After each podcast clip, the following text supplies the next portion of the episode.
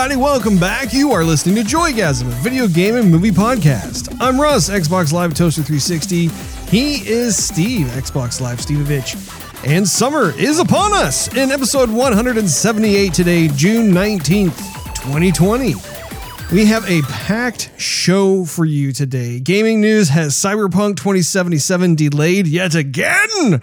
NetherRealm Studio, Rocksteady Studio, and Avalanche Studio for sale, and new info on Horizon Forbidden West release timeframe. Movie news contains updates on the releases of Tenet and Wonder Woman 1984. Our topic of the day is EA Play Live reactions, which you can fast forward to if you look at the timestamps located in the detailed section of Google, YouTube, Spotify, whatever it is you're listening to down below. So, Steve, happy Friday.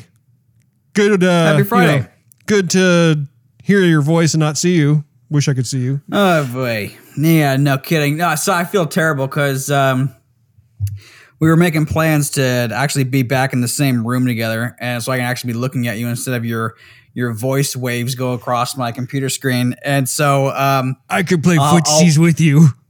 I know. And so one of uh, we we hired somebody new, and I'll just be real with everybody. We hired somebody new in the office, and um, and so what happened was the her previous employer uh, tested positive for COVID, and so as a precaution, he was contacting pretty much everybody that uh, he had been in contact with, just to make sure they don't uh, go out into you know many public places, and just to keep the the spread of the of the COVID uh, to a minimal. So um, anyway, she says, "Well, sorry, I don't know. I mean, I don't I don't have it." And she went tested, and and, and she doesn't have it, but does as a precaution. You know, she's not going to be around for a little bit, but um, as a precaution for me, since I was around her, I said, "Hey, sorry, uh, can't see you. I'm I uh, you know better safe than sorry. So I am still at." the house, not in front of you. I, I uh, humbly apologize, but um, I'd hate for you know. I mean, if I do get it, which I hope I don't, but if I do, then that's uh, a good thing that I didn't go over to your place to help spread the virus. So Did you shake her hand? Did you give her No. a big bear hug? that's the thing. I never, I've never shaken her hand. I've never, like, even when she was in her interview days, I, I didn't even shake her hand. I, the, at the very, very most, I gave her like an elbow bump. Uh, but that was it.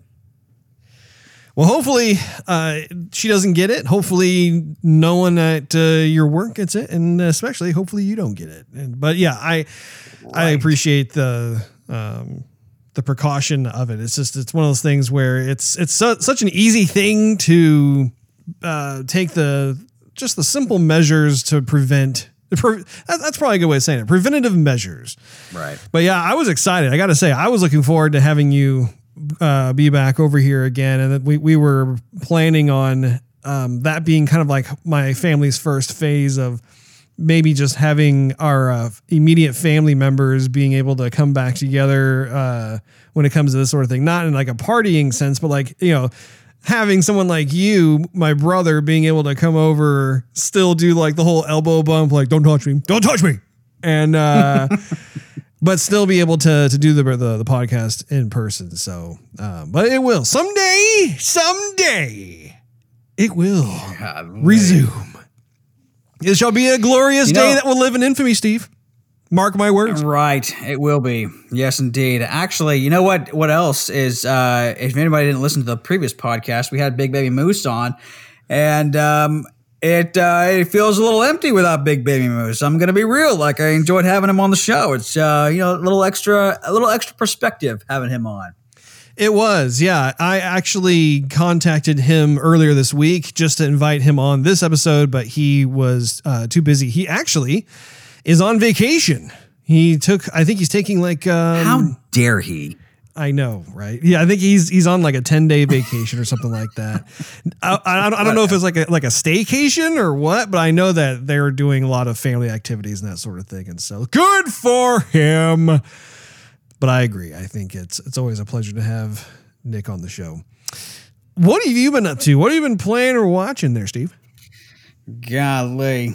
Uh, well, let's see. The, I think the only thing that I've been playing um, has been Legends of Runeterra, and we made a little bit of history on Wednesday night. We actually streamed live from not only Twitch, but we actually put it on Facebook as well. That was a step in the right direction. It's never happened before.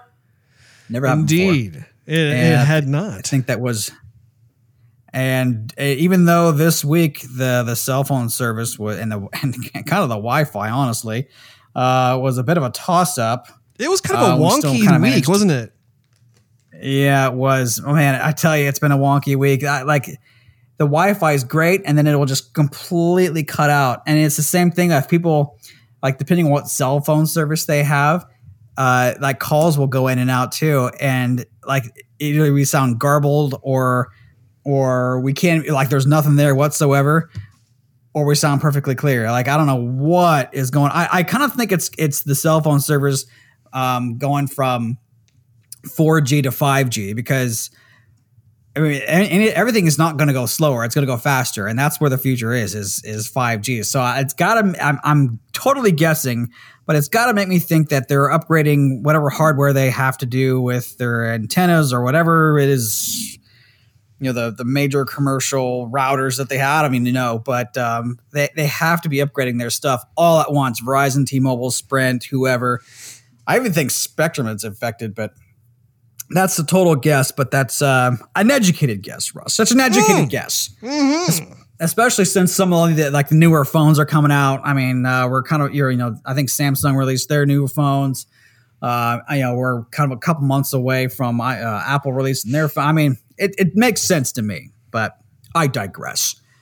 Um, other than so, other than Legends of Runeterra and twitching with your booty, I watched. We so we um, the wife and I are pretty much all done with Jessica Jones season two.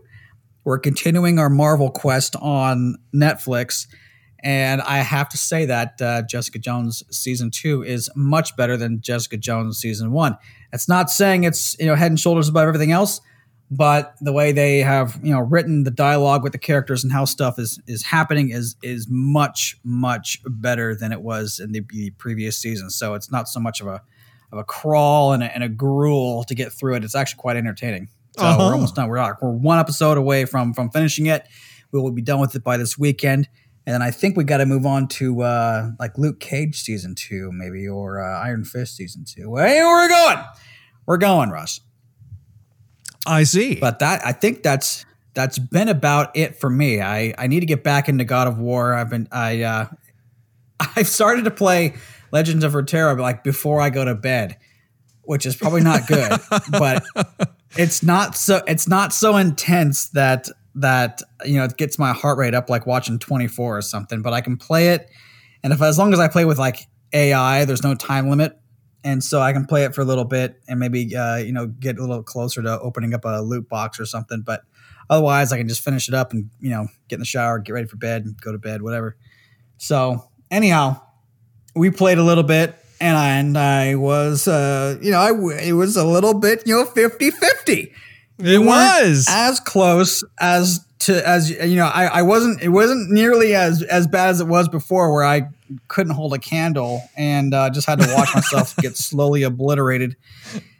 So I was I was hoping I would get some different cards so I could show you some different combinations of of uh, some of the, the leveled up characters. But I, every time I would select a deck, I think I selected uh, the same deck a few times. I'm like, come on, I'm, just give me a few cards. I'm going to show them.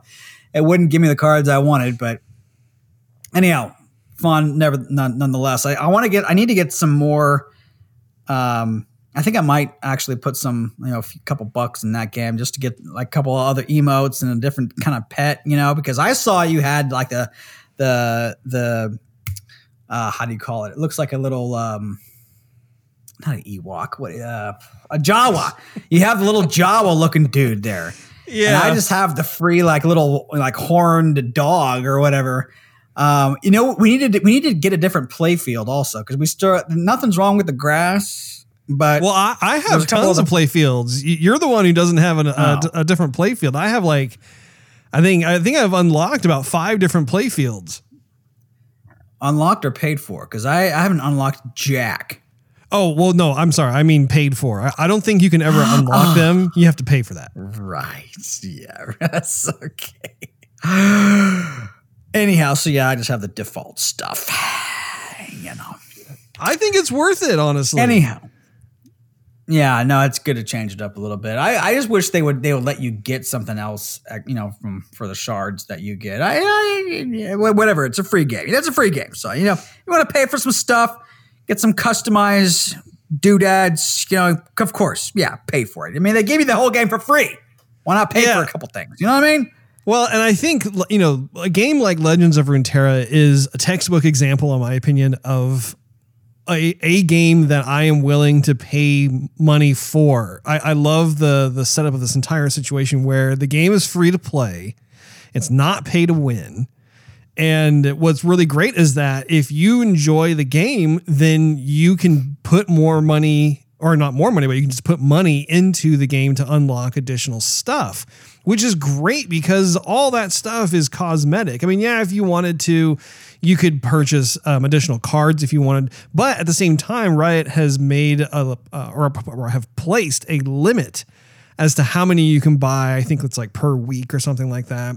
And I think that was for when the game was first launched, just to prevent people from completely unlocking the deck in the first day and trying to like dominate and all that kind of stuff. So I think there have been a lot of mindful choices when it comes to the the game design and just the overall creation of this game. And so like for me, like I think I've probably spent about a hundred bucks on on the game itself, and I think it's it's completely worth it because it is such a well done game. Like like there's so much about it that I enjoy, and I think I mean everything from the the music. And here's the here's the thing too. You're used to just like like one board, which is like the default grassy knolls kind of look that comes with just one soundtrack that you hear and it's a really nice song and, and um as you Yeah. unlock other boards you get also custom soundtracks that correspond to those boards so like for me like i'll have i think i have like between five and six different types of soundtracks since i have around five or six boards total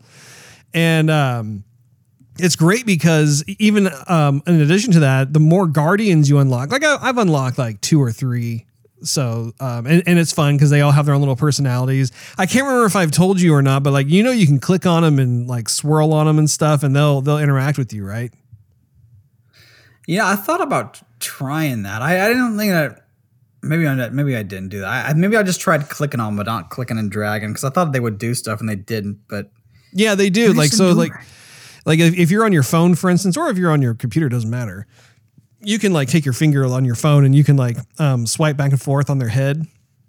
And so you'll see like an animation for that, or like you can tap on them and you can tap on them tons of times and like they'll have a, a response to that. And, and there, there's like two or three different types of responses. And it's just fun because you, you know, kind of breaks up the, the gameplay a little bit there. And each guardian has their own animations and reactions and stuff. And so it's, it's just charming. It's fun.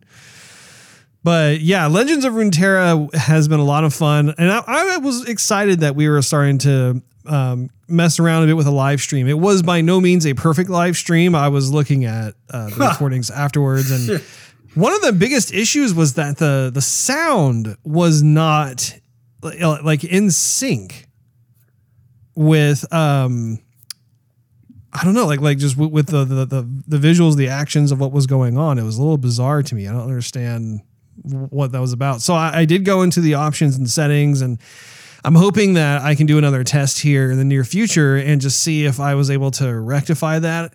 Um, just because um, it's not really fun to play if the audio is not synced up correctly, and so um, I think it's it's more of a an OBS kind of situation. The other thing too is is that I'm also trying to figure out how we can bro- um, broadcast simultaneously um, onto additional platforms such as YouTube and uh, Periscope, uh, Mixer, and I don't know how to do that at this point in time. So right now we're broadcasting and streaming on both Twitch and Facebook, uh, at least when it comes to to that particular title. When we're on Xbox, I don't think. I don't know. I'll have to. Uh, it's it's a work in progress, Steve. You know, it's uh like like in all things in life, it's a work in progress. I'm gonna have to see if I can figure that out. But I did enjoy playing the game with you. I thought it was a lot of fun. It was great. You were right. It was 50 50 in terms of the, the victories and defeats. And I, I was of the same opinion too where like like there are certain things I wanted to show you. Like I think that last match I chose the same deck I used for before because it was one of those situations where like none of the cards that I wanted to show you were coming up. I'm like okay I need to try this again.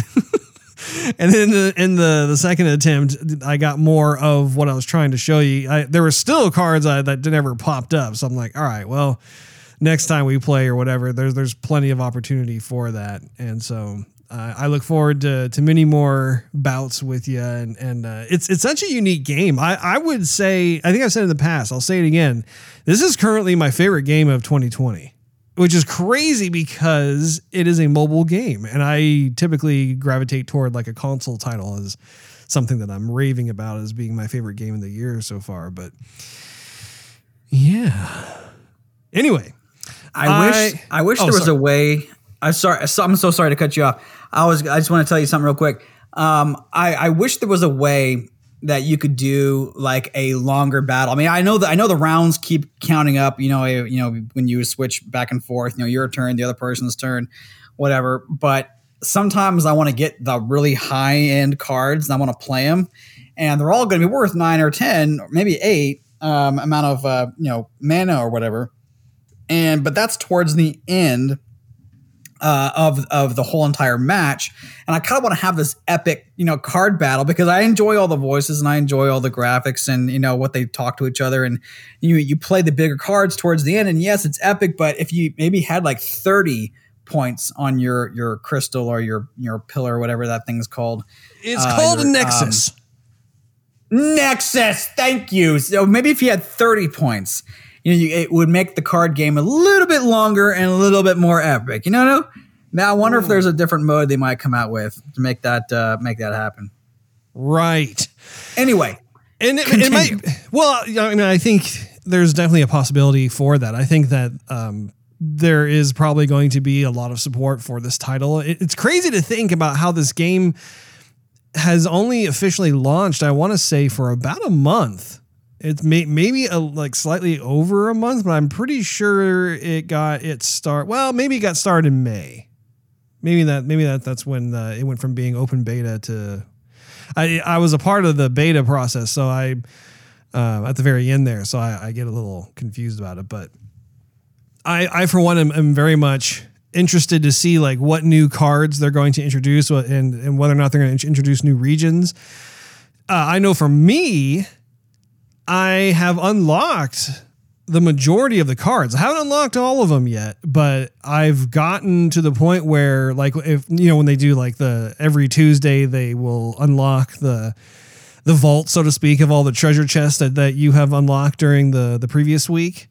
And most of those cards are copies of stuff that I've gotten, so they just kind of morph into, into additional shards. And so I'm curious to know what they have in store i would even say for the rest of this year like are they going to be introducing more stuff in there or not? And even if they're not that's totally fine because the game design is so well thought out and it really it's like almost every type of battle i get into it winds up being kind of a, a unique scenario unto itself. And i know that we both appreciate something like that. In addition to legends of runeterra uh, i was playing a bit more Final Fantasy VII, uh, just kind of meandering about, taking care of these little side quest tasks and stuff. And um, yeah, it's it's not the most exciting part of the game, I must say. It's it's it's getting a little goofy. It's kind of like that JRPG goofiness, quirkiness kind of thing that you know. I'm sure you can uh, understand what what I'm trying to describe, but. it's it, I don't know. It, it's one of those things where I'm like, okay, let's just get through this, and I'm doing it just so I can experience all of that the the game has to offer.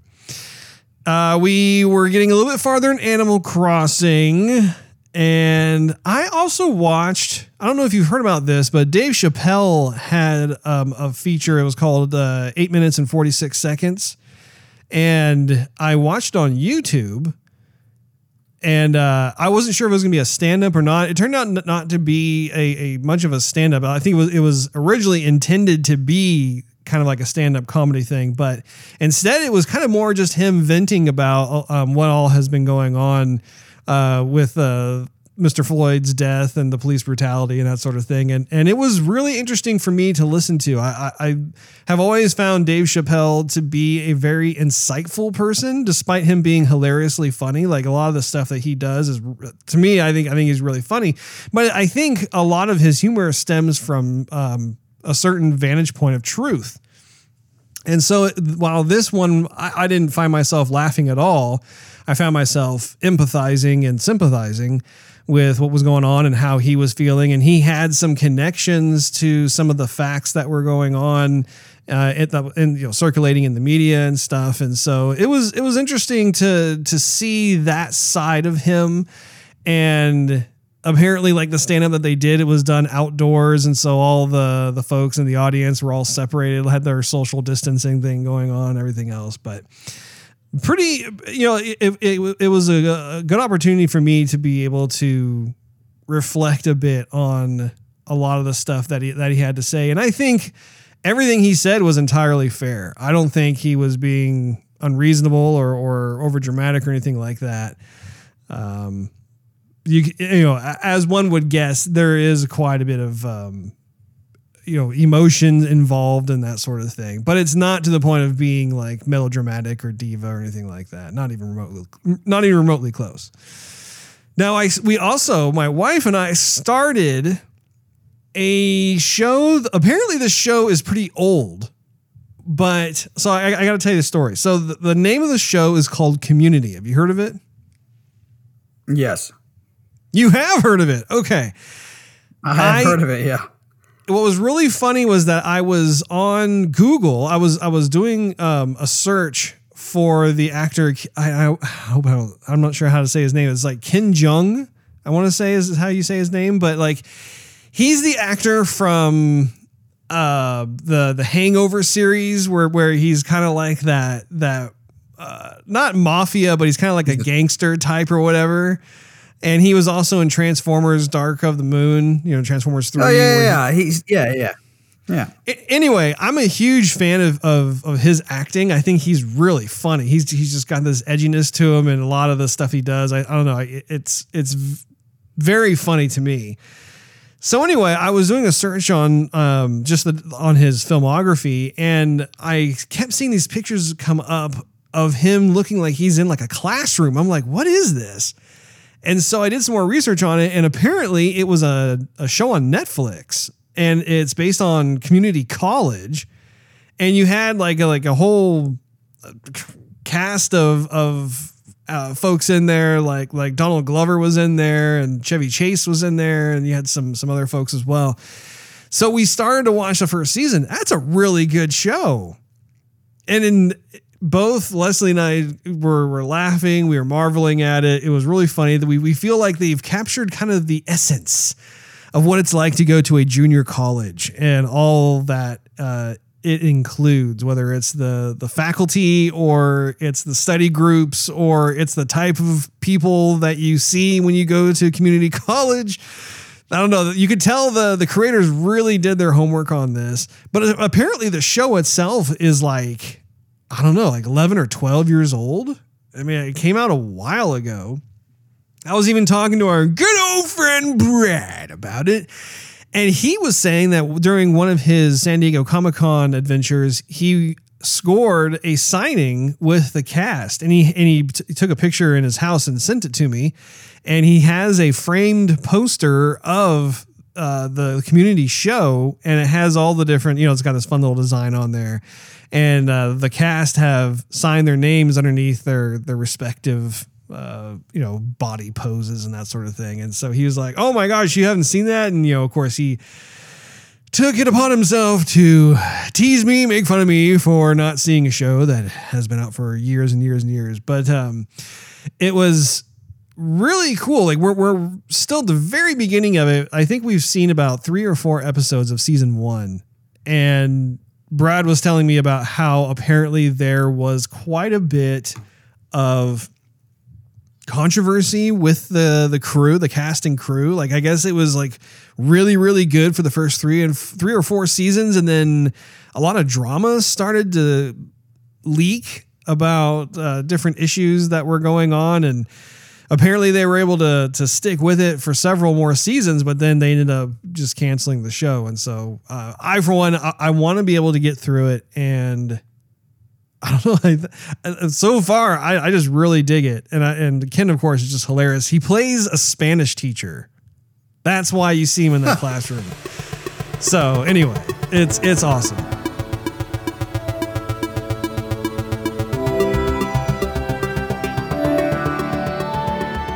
So, going into some gaming news, I've got quite a bit here that I wanted to share regarding Cyberpunk. So, are you familiar with the latest about Cyberpunk this week, Steve? Yes, I. Um, you know, I was gonna post it uh, their their message on our Facebook page, but uh, decided against it because I figured, um, you know, so many people were posting about it that I I probably hold off. But uh, yes, I do know what is going on. I think I, I heard like a collective uh, Darth Vader scream, you know, like from the Return of the Jedi, when he's like, no. But I, right. I, and I actually even got texts from a couple of friends who did exactly that. In fact, even looking on the Slack channel of work, there were several developers who also did the exact same thing with like a long uh, kind of grouping of, of O's next to each other. So, CD Projekt Red, just in case for those of you who have not heard, has announced that Cyberpunk 2077 has been delayed yet again from September 17th to now November 19th. In a letter from CD Projekt Red, co founder Marcin and head of studio Adam uh, explained how it's going to be, quote, ready when it's done it's not just a phrase we say because it sounds right. It's something that we live by even when we know we will take the heat for it. And the quote goes on, uh, which I, I think is worth reading. So just bear with me here. It says, At the same time, we are fully aware that making such a decision costs us your trust. And trading trust for additional time is one of the hardest decisions a game developer can make. And despite we think it's the right decision for the game. We'd still like to apologize for making you wait longer. Our intention is to make Cyberpunk 2077 something that will stay with you for years to come. In the end, we hope you understand why we did what we did.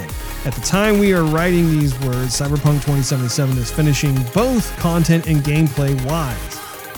The quests, cutscenes, and skills and items all the adventures Night City has to offer. It's all there, but with such an abundance of content and complex systems interweaving with each other, we need to properly go through everything, balance game mechanics, and fix a lot of bugs. A huge world means a huge number of things to iron out, and we will spend the additional time doing exactly that. In quote.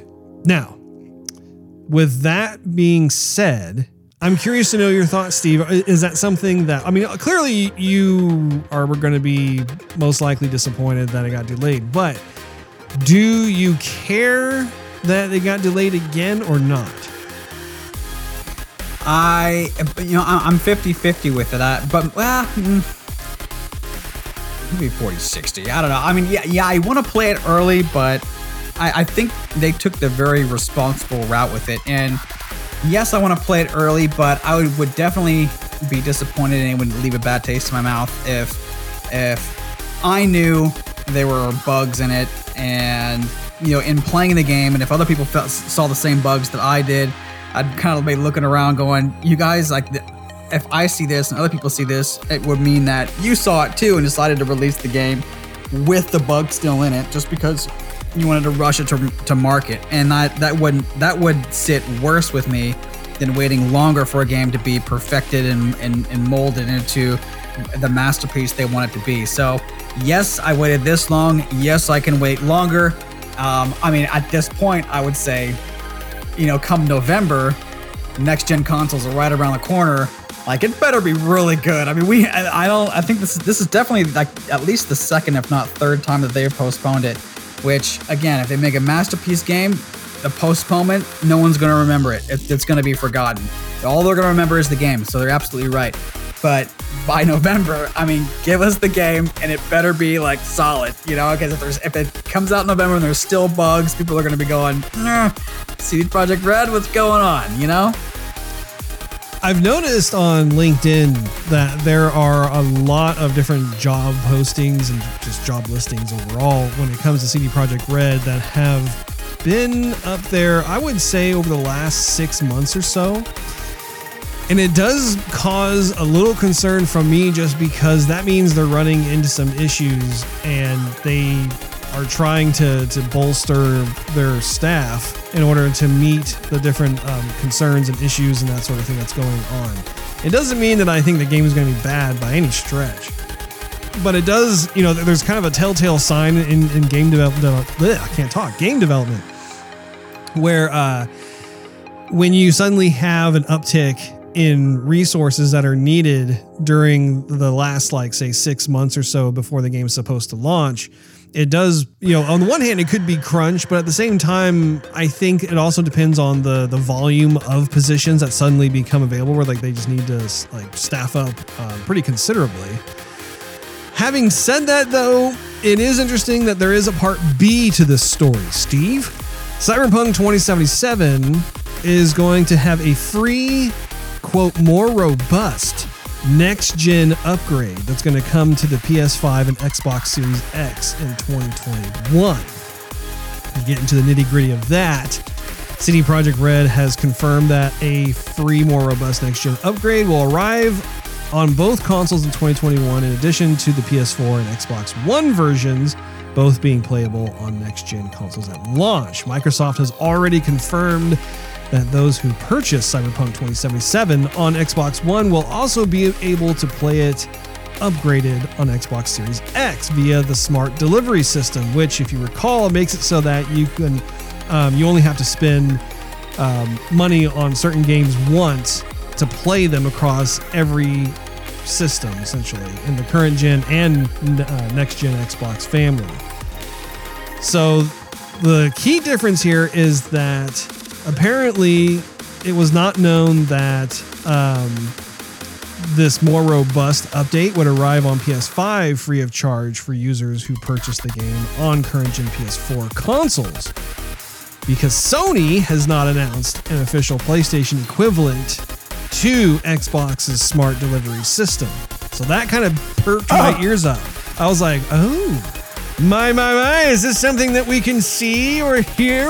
Otherwise, find out from Sony in a future press release. You never know. So anyway, I think that it's it is interesting to look at because again, this reminds me of, of what CD Projekt Red did with Witcher 3 in the sense where like when they had the the DLC content that came out once the game launched, it wasn't just like, oh, here's some additional cosmetic items, that sort of thing. I mean, they, there were times where they actually made the game engine itself much more robust. They gave it performance enhancements, they gave it graphical enhancements, that sort of thing. And it does make me wonder how I'm going to play this game because of this delay coinciding with pretty much when the next gen consoles come out. I find myself thinking about how ironic it would be if there really weren't any launch titles for those next gen consoles when they when they come out that I'm interested in. And instead, I get Cyberpunk 2077 and leapfrog right into like playing it on Xbox Series X, for example. Right. And that would then become the de facto launch title for next gen. Because if I'm playing Cyberpunk, I want to play it the best way possible. It just makes sense at that point, right? I mean, would you agree? Yeah, absolutely. So we'll have to see. And honestly, it might be kind of a, a marketing tactic of CD Projekt Red just because you know there's this, mindset to to buy games when you have the next gen consoles get released. That's i mean it kind of goes hand in hand right? Like you buy a new system you want to uh, play a, an awesome game. Cyberpunk already has the hype behind it for them to push it back to basically when these systems come out at the same time, people are going to want to probably play that game on the next gen consoles anyway. It's probably just going to help them with their sales as if they didn't need that much help already. it was still going to sell like hotcakes regardless. But the one thing, the one question I have is will the game be delayed again into 2021? And I think that, of course, remains to be seen.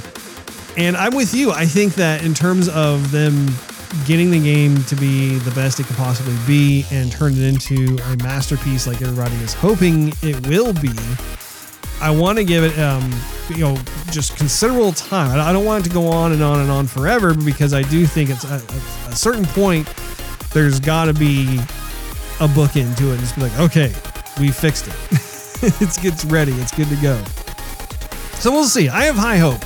I think CD Projekt Red is one of those those studios that doesn't have to answer to a publisher and that is just absolute gold for a studio where the studio can identify certain issues and concerns and can make the necessary changes they want to make without having some sort of pressure uh, from the outside, so to speak. So, anyway, going on to the next story that I have here next gen Mortal Kombat and Injustice Games plan. I'm very excited about this. I'm very happy now. NetherRealm job listing on the WB Games career site, originally discovered by the Game Post, has a job in question, uh, which is titled as Principal Software Engineer in the realm of graphics. It's not surprising to learn that NetherRealm is hiring for next gen Mortal Kombat and Injustice games. Both fighting game franchises have found critical and financial success. So a PS5 and Xbox Series X version makes sense. The last Injustice game, Injustice 2, which was one of my personal favorite fighting games, was released in 2017. It's crazy to think about. It's been three years already. That with the, the, the latest Mortal Kombat game, Mortal Kombat 11, having released just last year. In recent reports, um, um, excuse me, if recent reports are any indication NetherRealm could end up being owned. And here, here's the, this is also this is kind of a part B to this whole story. So this was pretty shocking to find out, but both, um, well, okay, let me let me let me dissect this a bit. So NetherRealm, which is the studio responsible for the Injustice series and Mortal Kombat, could end up being owned by a new company as the parent company AT&T is looking to sell the Warner Brothers Interactive Entertainment gaming division. So just so you know, this division includes studios like Avalanche Studios, Rocksteady, who are the Arkham, you know, Batman Arkham series uh, studio, and NetherRealm. So this this is definitely a new wrinkle as far as Microsoft and Sony and others are concerned because these are some really sought after quality studios. And if I'm Phil Spencer, I'm all over it. Like, can you imagine if Microsoft Game Studios were to acquire Rocksteady or NetherRealm and or Avalanche? Yeah. That would be Right. huge. If like I mean, if they were just to get NetherRealm, for instance, and they had Mortal Kombat become a first party title, or Injustice 3 become a first party title, I think that that would that would really be crazy. And I know that there are other publishers that have um, I think they've been pretty vocal in expressing interest in wanting to acquire them. One of which is EA Games, no surprise there. I think Activision Blizzard is also really being vocal about wanting it. So I think it's safe to say that there's probably going to be a bidding war to try and and score one or perhaps even all of these different studios. It's going to be really interesting to see how that plays out. But regardless of, of which publisher I'm the head of, I'm going to be doing everything I can to try and nab those studios. What do you say? What, what say you? I, I've, been, I've been sitting here gabbing away like crazy. I want to hear your thoughts on that. Yeah, no, it'd be absolutely nuts. I mean, um, I mean, we just we were just talking about CD Projekt Red having, uh, you know, not all, all the pressure of a, of a publisher, and I think if Microsoft knows the success of these games and they go, you know what, instead of having you do your cross-platform, you just work for us and you do what you do, but do it great. And uh, here's a little bit more money for you just to ensure the the partnership is cemented. I think that'd be nuts. I think it'd be. Uh, I don't know. I, th- I think if there if there were any loose ends or any areas they would say, you know, we, we could be better at it, but because of time and constraints and costs, and we can't get us to do it, um, I think all those problems will be solved. And um, I mean, a Rocksteady by itself, I, I it's hard to even fathom what what could like what the possibilities would be. Um, Microsoft acquired them, you know. I think one of the the questions that I have though is if AT&T ends up selling their entire Warner Brothers Interactive di- Entertainment division, I think that Warner Brothers probably own. Well, I know for a fact they they I think they own the Batman rights. So I don't think that Rocksteady would be able to create another Batman game unless the publisher were to work out some sort of licensing deal. Because uh, Warner Brothers, and, and again, this might be up for grabs too, but you know they have Warner Brothers Montreal, which has done like Batman Arkham Origins, and I think they're working on a Batman game right now as well. I'm not exactly sure how all that would play out. That's for all the lawyers to get involved with and whatnot. So that would be interesting. Also, when it comes to NetherRealm, I'm not exactly sure how the Injustice game would continue on because it's a DC oriented game. And I don't know what the licensing rights include with that. Because again, because NetherRealm is under Warner Brothers, they probably have access to certain licensing rights and stuff that uh, they may not be able to, to gain as easily. And again, this is pure speculation. I don't know what, what exactly they have the rights to or don't have the rights to or whatever, but it, that, that is a thought that popped in my head as you were talking. So, the final thing on here regarding gaming news that I have is that Horizon Forbidden West is aiming for a 2021 release with also planning to have no loading screens. So just like God of War for PS4, I think that's going to become much more standard for pretty much every game moving forward into the PS5 and Xbox Series X.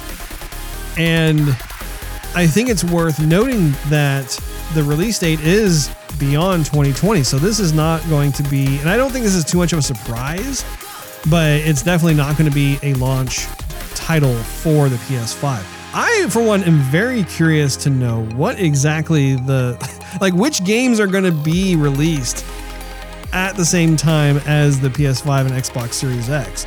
Because I think, other than like kind of maybe some of the third-party titles that we've seen during like the, like like the Xbox third-party showcase, I don't, I, I, I literally have no idea like which first-party AAA games are actually going to be available you know to coincide with the systems themselves. Have you heard of any? I have not. Well, there you go. If Steve hasn't heard, nobody's heard. Going into movie news, there's a couple of films that I want to touch really briefly on. First of all, is Christopher Nolan's Tenet, which has had its release delayed once more. So I don't know if, if I can't remember if if we've talked. I, I want to say we have, but Warner Brothers announced Friday that it has postponed the release of the thriller Tenet from July 17th to July 31st. So not not a huge delay, um, but the studio will, will re-release Nolan's Inception movie on July 17th instead to honor the film's 10th anniversary, which is crazy to think about how that film is 10 years old. I don't know where the time goes. With an extended sneak peek at Tenet attached to it. I think it's it's you know, it has nothing to do with like like any kind of problems with the film or post production or anything like that. I think it's more of a playing footsie with COVID nineteen of like, okay, do we release it now or later? No, later, no, or later. Oh no. So I, I think they're, they're kind of going back and forth with that. but I am glad that Christopher Nolan has been quite vocal actually in terms of wanting to get his film into theaters during the month of July. He, he's he's been pretty I don't know, he's been uh, pretty forward, I would say. Which which I find to be interesting too in the sense that he wants to be able to to get those theater chains back open. And I mean, he's no fool. He understands that that the the businesses are suffering. They have to open up and he wants to be able to try and get the audiences back into those theaters because uh, if the theaters close, that's going to be kind of an interesting situation for all filmmakers mo- moving forward. But uh, in addition to Tenet, uh, Wonder Woman 1984 release date has been delayed also once more. The film has had its release date, uh, let's see, pushed back yet again in light of Warner Brothers' announcement Friday that, you know, Nolan's Tenet is now opening on July 31st. The studio has shifted the DC superhero sequel from August 14th to October 2nd of 2020. So this is the fourth release date for Wonder Woman uh, 1984. The sequel was originally, if you recall, Steve, slated to open on November 1st of last year before getting postponed to June 5th and then to August 14th. We just, you know, all I want is to see another fantastic Wonder Woman film starring Gal Gadot. That's all, uh, you know, that's all I want. That's all I want. I think it's all you want too, Steve. I, I, I, don't, I don't, think we're asking for too much. I could just keep on continuing to, to watch that that preview because that, that preview is is so well done. I mean that that's going to be an awesome like, top twenty of best previews. Yeah, yeah, I, it's crazy how this film is just one of the dozens of movies affected by friggin' COVID nineteen. Uh, and of course, I think we talked earlier um, in a previous episode of Joygasm about how Hollywood you know, they, are shutting down numerous productions and shifting release dates, and mean that that can sometimes mean that it, it's sometimes whole years due to the, the pandemic. So this pandemic needs to die already. Needs to like just be uh, expunged so we can get back to our movie going goodness. Russ. One more thing you gotta mention, Russ. Oh, what is this?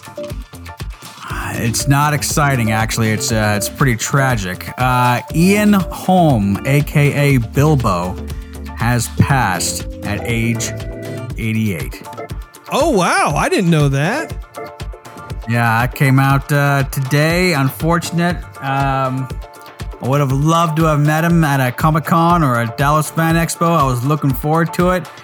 And man, I tell you, He he's always gonna remain, you know, whatever age he was playing Bilbo because I've watched Fellowship so many times, and I think you know he has he's not aging, he's not aging, he's not aging, and he was actually suffering from Parkinson's and uh, and passed peacefully in his sleep. So glad he uh, he was able to go in his sleep. But uh, man, we'll definitely miss him. What a wonderful actor. Absolutely, yeah. I've always been a fan of his work, and um, he's one of those actors that, despite him, pretty like pretty much like like most of the films I have watched him in, he's always been kind of a senior citizen type of uh, actor in, in that regard. I think the probably the the youngest I ever saw him was I think he was in The Fifth Element and uh, and even then, I mean, he was kind of getting, I would say, probably in his fifties or so. So it's it's been interesting. But uh, the point of what I was going to say is is that um, his, like he is he was such a great actor, and he is one of the few actors that really would creep me out. Like he had the ability to really kind of scare me a bit at sitting there in the, in the theater, whether it was uh, from hell or if it was the, the little stint in Lord of the Rings, um, where he sees the ring again. I mean, uh, he really had the ability to tap into a certain persona that freaked me out. And I think it freaked a lot of other people out. And it's just a testament to what a, a great actor he was. But wow, I'm, I'm stunned. I didn't realize that he passed. Yeah, it's unfortunate. You know, he was also the, the voice actor for, uh, if you saw Ratatouille, you know, I, well, I know you saw Ratatouille, but he was the voice of the, the chef in the beginning, not Gusteau, but the chef who was trying to sell Gusteau's uh, recipes to like, you know, like microwavable meal kind of stuff. Right. That actor, that was Ian. And also, you know, of course, he was in Aliens 1. Um, That's right. You know, he was an alien. Ah, man, he was an aviator. Uh, he was in Lord of War. Uh, and he had a, a, crazy commitment to whatever kind of role, at least that I saw him in. He had a, a, crazy commitment to. I mean, I, I fell I fell in love with him when he played Bilbo. Like he took Bilbo out of my imagination. Um, man. So anyhow, I wish I could have met him.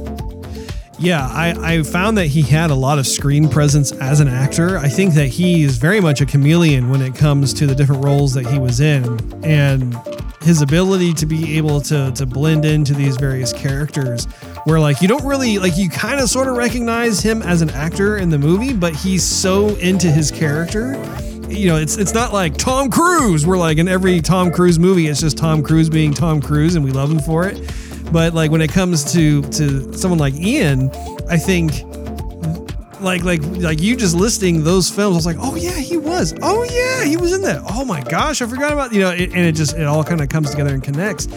And each one of those those performances were extremely memorable. I I, I remember his role in Alien when uh, when when all of that was going down and um, the, yeah. Uh, I'll, I'll have to properly look at his filmography on IMDb just to you know properly do the my own little personal memorial for for the the gentleman. May he rest in peace.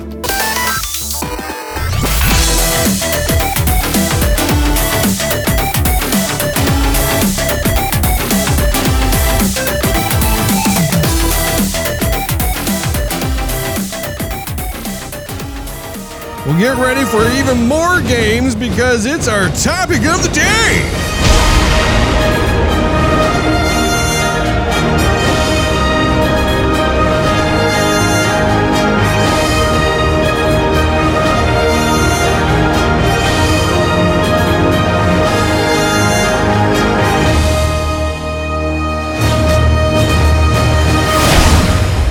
Topic of the day is EA Play Live Reactions. EA Games had their moment in the spotlight, being able to show off which games they had been working on and are going to be coming out later this year and into the future.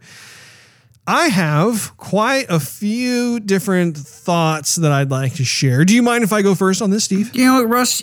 Be my guest. Go first. Tell me what you think. Okay, thank you, Steve. Yeah, I've been meaning to talk to you about this. There, there were some things that I found notably different. First of all, EA hired Greg Miller to host their show. Um, I think that that was a really wise decision for them to do that. I know that they've been kind of playing around over the last couple of years with different types of hosts. I know that they had um, Andrea Rene. She hosted one year, and I thought she. I think we both agreed that she did a really nice job. And having them go to Greg Miller, I think, was really wise. I think Greg is is a, a terrific personality when it comes to gaming and the game industry. And uh, I, I honestly, I thought he was the high point, really, of um, of the show. But one of the things, one of the observations I noticed was that so when you, when you first start watching it, Andrew Wilson, who's the CEO of EA, he kicked things off, and he was talking for two minutes and 36 seconds.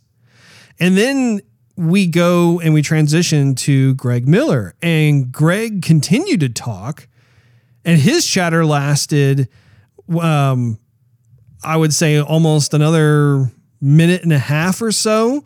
And so, you know, the, the overall chatter between Andrew Wilson and Greg ended up lasting a combined four minutes and 15 seconds before we actually saw any games, which is crazy when I think about how Sony was so mindful of that. And that was actually one of the things I appreciated a lot about with the Sony presentation. They kept their comments to a minimum. It was so pithy by comparison. And it was amazing to me how we were watching for four minutes and 15 seconds of people just talking at us when the whole reason why we're here is to look at games. And That's, so, what? No, you're you're exactly right. I mean, I started watching this show, and we just got done watching PS5 and then Xbox, and yeah, PS and PlayStation did it masterfully. And I, you know, I, I I don't want to say that I don't care about these people, but I'm here to watch the games, and I just got done watching PS5, where all it was was really games, and now I'm like, okay, who are you? Okay, cool. Can I see what you're working on? Because this is how you're going to get my money okay, how long has it been? Okay, Greg, yeah, I got it. Let's let's go. Let's go. And yeah, only four minutes, but I was like, I was done listening to him. I just really wanted to see the games. I'm sorry, Yeah. go ahead. No, and I I think that that you make a good point, which is that it's not it's not that we have anything personal against the the folks who were talking on there because they all have roles to play within the, their respective companies and studios, and they they clearly um, have a lot of, of pull and, and talent and everything else. But when it comes to this, I think Sony has done the best job so far of really listening to the gamers in the sense that they, we just want to see the games. Now, what's interesting is this lineup that EA had was notably small. Yeah. Typically, with EA games, you know, EA as a publisher, they have several um, studios that are under their belt. And whenever they have their press conference at E3, they tend to have uh, quite a substantial showing of different titles Yeah. that, that are going on. So it's interesting to me how they start things off with Apex Legends, which is a game that is already out. It's been out and it's been successful. You know, Respawn Entertainment um, is the, the developer of that title. It has amassed, I think, seventy or eighty million players uh, who have played, and and it, it's it's received a lot of critical success, which is great. But it's surprising to me that they kick their show off with this game. You know, more more specifically, season five and they call it Lost Treasures, and they have some additional gameplay stuff and everything else. I'm not an Apex Legends fan. I've tried the game out. I think that the there is some novel gameplay elements to it. It, it definitely has a lot of um, great thought put into the game. It's just not my jam. Yeah, there's definitely a market for it. That's just not really you, you and I. Right. Yeah, it's the same thing as, as Fortnite. Where like Fortnite, I've tried Fortnite out. I think that there's a lot of, of quality that that's behind the game. It's just in terms of me returning to play the game, it didn't really grab me. It, it, I'm you know I'm just not part of the Fortnite crowd. Not to say at all that, that the game is bad by any stretch, but it's interesting to me though that, that that's how they they they kicked off showing their games. The second game that they started showing was, and it wasn't really much of the game itself, but they had a segment of The Sims where Lyndsay Pearson was actually on, and she w- was was talking a little bit about the game. She was talking about how it ties into their gaming community and the more of the the social aspects of it. So it's always great to be able to see a, a college friend like that she and this is actually not her first rodeo. She has been in front of more of like you know more or less the E3 crowd several times now. So it's it's great to see her on there. But having said that it's interesting how the Sims 4 is still in development and they didn't necessarily show a lot of the novel new game features. They they they tend uh, to just focus more on the actual community that is into the Sims. And again, I thought that was interesting uh, in terms of the approach. They go from that to then Command and Conquer Remastered, which I believe didn't they show that game last year at E3? Wasn't that that like really long demo? It was like a mobile game or something. You know, I remember them showing the the mobile game, but I think that was different. I thought that was a very you know small, minuscule version of Command and Conquer specifically for mobile. I think this was different. I think they did a remaster of like the very very first Command and Conquer, but um, I just thought it was kind of pathetic. I'm like, oh, Command and Conquer. Wait, is this Sega Genesis? Wait, what is this? Um, like, why are we showcasing? I mean, I don't know. I was a bit confused. Anyway, go ahead. So anyway, uh, I wasn't really into that title either, and it was a title that was a bit older. It's a title that has been shown at previous E3s, and I'm beginning to wonder at this point where are the next gen games? Because again, the the next gen consoles are about six months away, if that, from releasing to the public. Where are the next gen titles that that EA has been working on? So then they go into their their EA Originals series, and they decided to, to have the spotlight uh, on the game It Takes Two, which is by Hazelight Studios. They're the ones who made that other game that you and I have enjoyed playing Way with the, the yeah, a way out. And so it was great to be able to see him. And honestly, I, I'm, I'm interested in seeing what their next game It Takes Two is going to play like. I think that the premise is cool. That was that was probably the the first title that they showed that I was like, oh, okay, cool. I made a mental note of that. I'm, I'm probably going to pick it up and uh, check it out. And then the the follow up after that was another EA Originals developer who is working on a game called Lost in Random, which looked a lot like a kind of like a Tim Burton film. It was almost like like Nightmare Before Right. Christmas kind of thing which to me it's not a bad thing at all. I think the the art direction was really solid. I think it would be interesting to see how it plays out. So I, I mean, again, I made a mental note of that. I was like, okay, well that that's looking cool. And then it goes into Rocket Arena. I really couldn't get into that at all. What do you think, Rocket Arena? Um, Rocket Arena looked interesting. I mean, it, it looks like another kind of um, Apex Legendsy kind of game, just with rockets. But I think that that uh, that concept is cool. I mean, I, it got me thinking about playing multiplayer Halo with just rocket launchers and how much fun and crazy and chaotic that is. And so it looked like kind of a kind of a wacky version of that. I mean, I I would definitely be interested and just you know give it a give it a go uh, and see how I like it because uh, if, anyone's played multiplayer first person shooters with me, I'm not a sniper. Um, I'm just kind of a more you know one man army. Let's just run into it and you know shoot and kick and punch and see what happens and and so if we're gonna blow some stuff up along the way, and let's do it. So um, that I mean, I, I, would I would give it a go. I, am not crazy excited about it, but I mean, they're the way they approached it and sold it, you know, through that uh, through the little interview of just different styles of rocket, whatever. I mean, I mean, I might give it a go, give it a whirl. Right on. Fair enough. And it might be that maybe if I see more of it, or if I'm able to give it a, a try or whatever, maybe there will be a hook that will keep me coming back. I, I'll keep an open mind on that one. Now they they segued from that into Star Wars Squadrons, which they gave a, a trailer preview earlier in the week, and it definitely has kind of that that vibe of um, X-wing versus Tie Fighter. A lot of the, the the, classic PC dogfighting Star Wars games from the '90s. Rebel and yeah, Rebel Assault, absolutely. And so it was interesting to see the the the next Star Wars title that is coming out from EA Games I had a number of thoughts of it. First of all, I'm really happy that they have a, a focus once again on dogfighting. That's a it's a dogfighting title. I'm I'm really hoping that the gameplay mechanics are able to hold up to a lot of the classics that are beloved by everybody who's ever played them. I was struck by how the graphics they looked rather crude, and I don't know if it's because they're still working on the game but um, if I were to compare the graphics engine to say Star Wars Battlefront 2, and you know because they have they have certain dogfighting sequences in that title, I feel like Star Wars Battlefront has a more polished graphics engine. It just looks a little more impressive when it comes to the dogfights and the space battles, that sort of thing.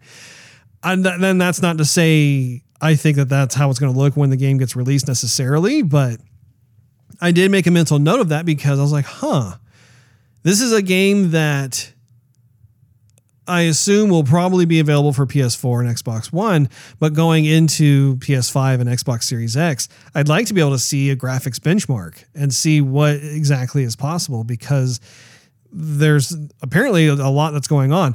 I want to say that they probably have designed this title probably more for the current gen, simply because it wasn't really necessarily part of the next gen lineup that they had. What do you think of it, Steve? You know, I, I you know I wasn't really into Star Wars Star Wars Battlefront, um, even from what I've seen. So to me, it, this looked better. Um, I, I I am hoping that there is going to be a graphics bump for the next gen. Um, I mean, to me, this was the highlight of the show. Um, I I've always wanted a, a Star Wars next gen kind of rebel assault type game where you're just flying different Star Wars ships, A wings, Y wings, X wings and I mean, to me, that that that just sounds really cool. I, I would like hope they would put some uh, DLC in there. I want to I want to fly the ship that was from Episode One. That um, that was like the the Emperor, not the Emperor, but the the Queen, Queen Amidala's like like Cadillac looking ship. I want to fly that thing. I hope that's in there too somewhere. Like the real shiny reflective ship. Yeah, exactly. So, um, yeah, no. So I mean, it did look cool to me. I mean, I liked all the like the meteors and uh, you know, you're on Cloud City and these different uh, environments. I mean, to me, that really stood out um, and I, I, I really want to look into it. Um, I didn't quite grasp like if it was if it was only going to be a multiplayer where you different people had to be the different five players of the squadron, or you had to assign different tasks to the squadron, and it was and you could still do it single player style, and you had to like jump back and forth different roles. I really don't understand that, but I'm I I may have missed something. Um, but to me, that was the highlight of the show because it's been something I've been waiting for. Um, I think I mean, I would hope that it would look better than it did, but even if it doesn't, I would I would still look forward to playing it.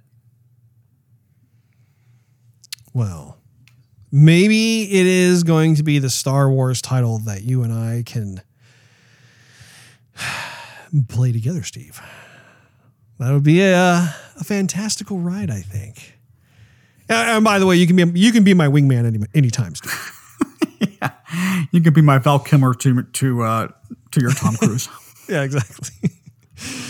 Uh, what was that song? The you never close your eyes anymore when I kiss. The uh, Righteous Brothers. We'll yeah. have to play that in the background, which will be a complete and utter distraction Oh, since it's a Star. Wars game. People would have to like listen to the show to get the inside joke. Otherwise, they're going to turn on the Twitch channel. We're going to be playing it, and they're going to hear the Righteous Brothers on repeat in the background. No one's going to get it, but it's going to be kind of awkward but funny. You've uh, lost that loving feeling. That's what the name of the song is. You've lost that love and feeling. Oh, oh, that love feeling. Uh, so they went from Star Wars over to FIFA 21, and that's no surprise. EA has their robust sports lineup, and their FIFA game is is probably their best seller. So they went into FIFA 21, but they didn't show any gameplay. Again, it was all like Right. kind of more of that that, that in-game cinematics kind of stuff, and, and then they went into Madden 21 as well. Again, no gameplay. It was just again more of that kind of teaser cinematic kind of stuff. Um, so that was a bit surprising. And then they they wanted to have their like one more thing moment, and I'm thinking, okay, what are they going to show? And they went into a game called Skate, which has been heavily sought after by the gaming community who is into this title. But they didn't show anything. Like like you had these two guys who were working on the game, but they talked for again like I don't know two or three minutes and that could i think I, f- I feel like that could have easily been summed up by them like doing something more coy like talking for about 10 to 15 seconds and then like holding up like a piece of paper that says skate or something like that or hold up a skateboard that says skate on it or something. I don't know like it could have been done i think in a much more succinct manner as, as opposed to what they did. But i'm glad that the game has been announced. I know that there are a lot of fans out there who are super happy and stoked to to see it and uh, be able to eventually play it. Now, oh, were you going to say something, Steve? You know, I was, well, I was going to say, I think that, well, I just kind of think that the show came out a little bit too soon. I think that uh, e- EA might have thought, okay, you know, uh, Xbox, the big boys came out to play and we want to ride on this train too. And so they came out a little early. I think if they, they took a little more time to perfect their show, um, I think it could have been much better. Like, give it a month more time. I think I just think it could have been a much better use of, of, of time. Honestly, I, I think there could have been less dialogue, more games, and people would have kind of been able to perfect the the games that we did see. Because otherwise, it was kind of just a lackluster uh, show. I mean, there was a, a couple of small highlights, but other otherwise, I mean, we it was 50 minutes, half of which felt like it was just talking, and the other half of it was games that maybe a, a couple were ex- were somewhat exciting, but the rest were just kind of so so, or at least not for for you or me. You know? Yeah, I know that they ended the show by announcing that BioWare, Criterion, Dice, and Motive Studios, which are all under the EA umbrella, they're working on next gen titles and they had like these really super brief teases and glimpses of what the games are that they're working on. Yeah, but like, don't tease. I mean, we just got through to looking at what next generation stuff's going to look like, or or or better, and then we go back to current gen, which it's not nearly as, as exciting as what next gen is going to be. So why give us just a, a little sprinkling of what that, and then just talk about current gen and have us get or have the, the same ex- expectation of us getting hot hot and bothered for for what, what we currently have, you know? You, you're setting up my next thought on Oh, on the show itself, so Yeah, I appreciate that, Steve. Thank you. more than welcome. I think a lot of devs simply are not ready to show their next gen games as the new hardware opens new possibilities for bigger worlds, even more detail, and novel gameplay approaches that take longer to forge into reality. But having said that, I don't know. I'm surprised that EA wasn't able to coordinate with its studios to have a more comprehensive presentation showing robust next gen gameplay, like actual next gen gameplay.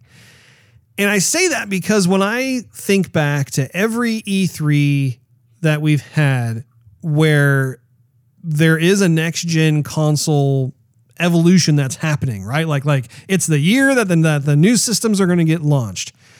There has always been this huge like just just um, avalanche of titles that get shown, and it doesn't matter who the publisher is. You see it from Microsoft, you see it from Sony, you see it from Nintendo if they have a, a system that they're launching.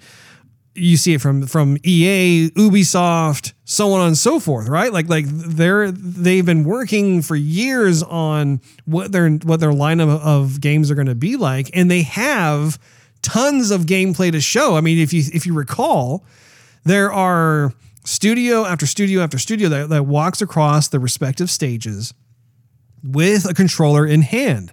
And they'll play for like, you know, two to five minutes, showing off different types of gameplay and real time mechanics and that sort of thing. And so it really gives us a proper idea of what each game can, um, well, really what each game experience can can be expected.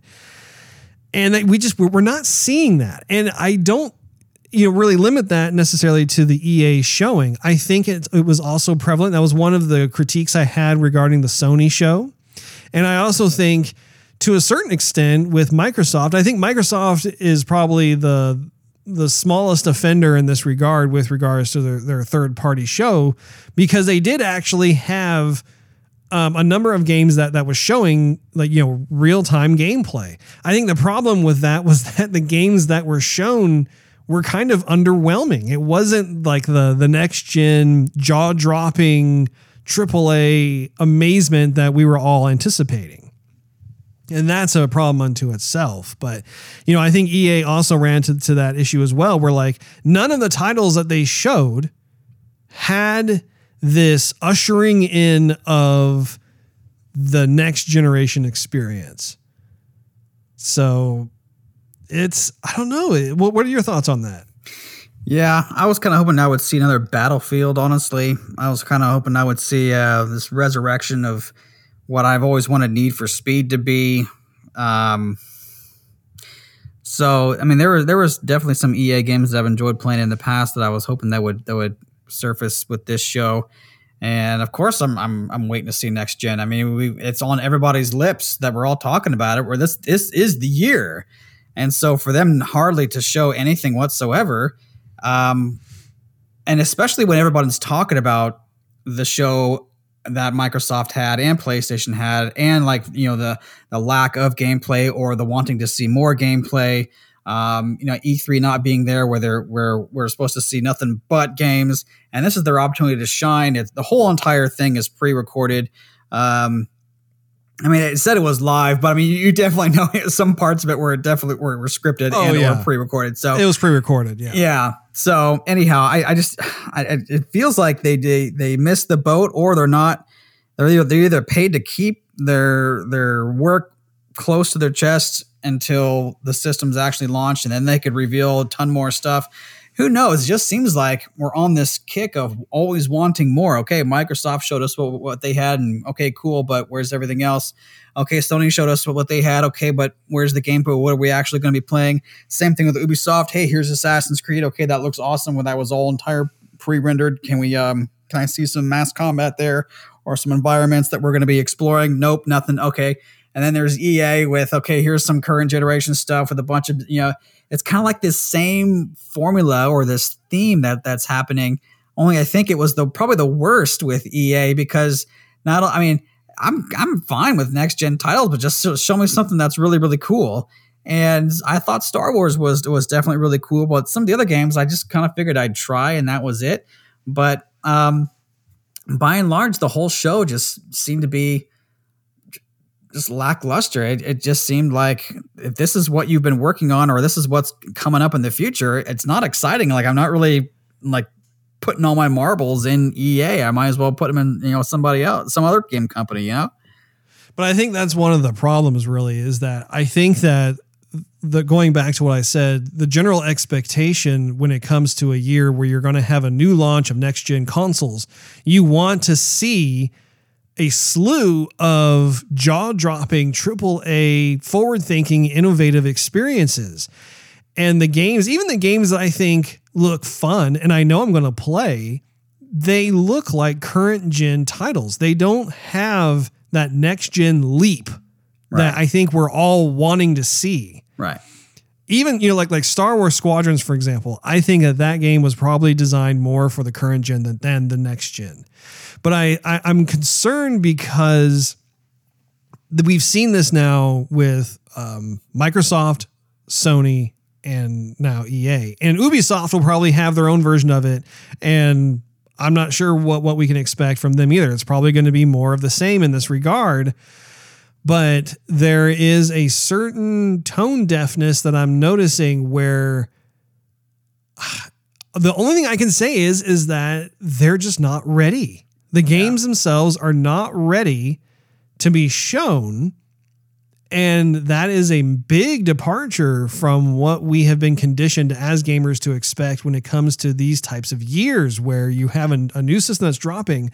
I can't tell you t- uh, at the time of this recording which games are launch titles. I, I for for any system, I have no idea which games are going to be launched simultaneously with the systems themselves. I don't think we've seen anything that says you know, and, and of course they probably have to to keep that under wraps until the until Microsoft and Sony officially announce what the the date of launch is going to be for their respective system.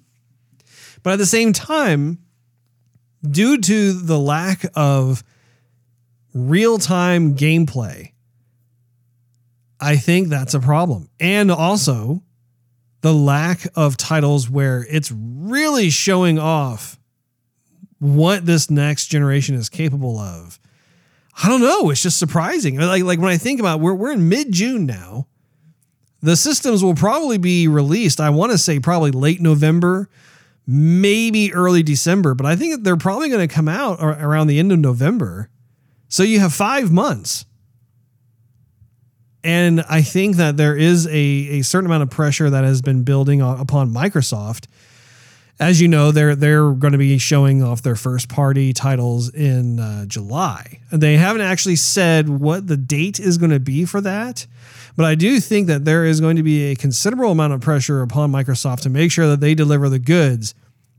Not only because their third party showing was underwhelming, but also too, I think gamers probably share the same sentiment as you and I when it comes to this. And especially considering that they have 15 developers that they've touted as being under them, and most of them have not come out with a game in years. So you know they've been working on games for the next gen system. I think that's pretty much going to be our last hope in terms of being wowed because I I can tell you right now I, I have yet to be wowed by anything that has been shown so far. And it really does make me wonder if there are going to be any compelling games that is going to make me actually go out and buy one of these next gen consoles when they first come out. You know, like like we've talked before about like like the Sega Dreamcast, for instance. I think they had like between 10 to 15, definitely at least 10 must have titles when they launched that console. It was amazing. I actually had trouble trying to figure out which games I could I could afford to buy alongside the system itself when it came out. And the same can be said when you had subsequent launches of like like the Xbox One when it first got launched or the PS4 that sort of thing. But my goodness, are these just going to be really expensive paperweights that come out? Like, well, we know the hardware is awesome. We know that the, the systems are brand new, but we've got nothing to play on them. and I also think, too, on top of that, it goes back to the um the, the statement I made about how ironic it would be that Cyberpunk 2077 becomes the de facto title that you play on next gen consoles. Like, is, is Cyberpunk going to be the saving grace for these systems?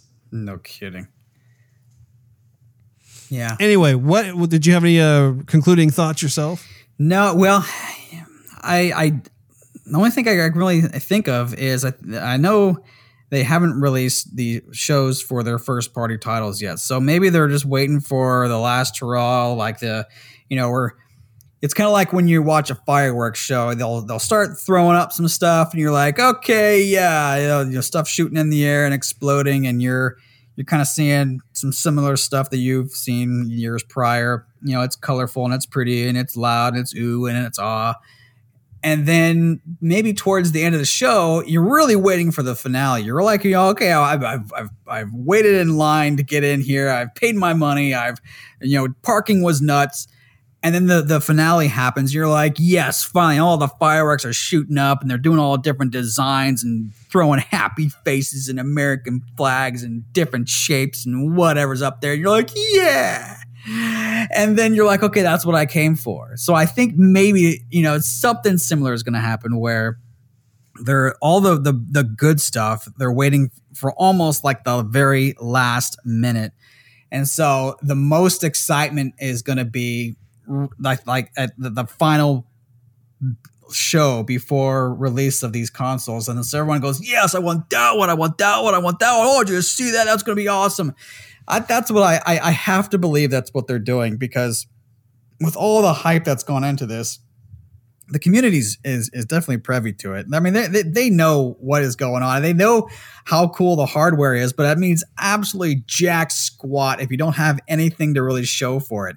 It's kind of like if you put get by a Ferrari and you put a Toyota Corolla motor in it. Mean, it looks really, really fast, but then you get in there and it just feels like a Toyota Corolla. You're going to feel pretty underwhelmed that, man, I was really hoping that to have the Ferrari experience but I'm not. I'm having a Toyota experience and and the shell of a Ferrari, you know, and that's basically what what we're what we're as of right now what we're looking at. So I don't know. I can't lose hope that the first party stuff is going to come out towards the end of this wait and it's going to be amazing. So even if it's not, I mean, I, I, I think I'd still get the system just to play my my favorite uh, my favorite library games uh, and and higher detail and graphics and, and sound and whatnot. But yeah, I, I can't lose hope, Russ. That's my final thought.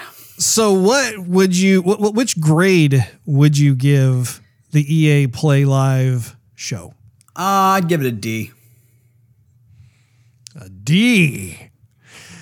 I would give the show a C minus. I, I was going back. I was I was oscillating between D plus or C minus. Looking at the games that I have made an asterisk next to that I'm interested in, there are a handful of them.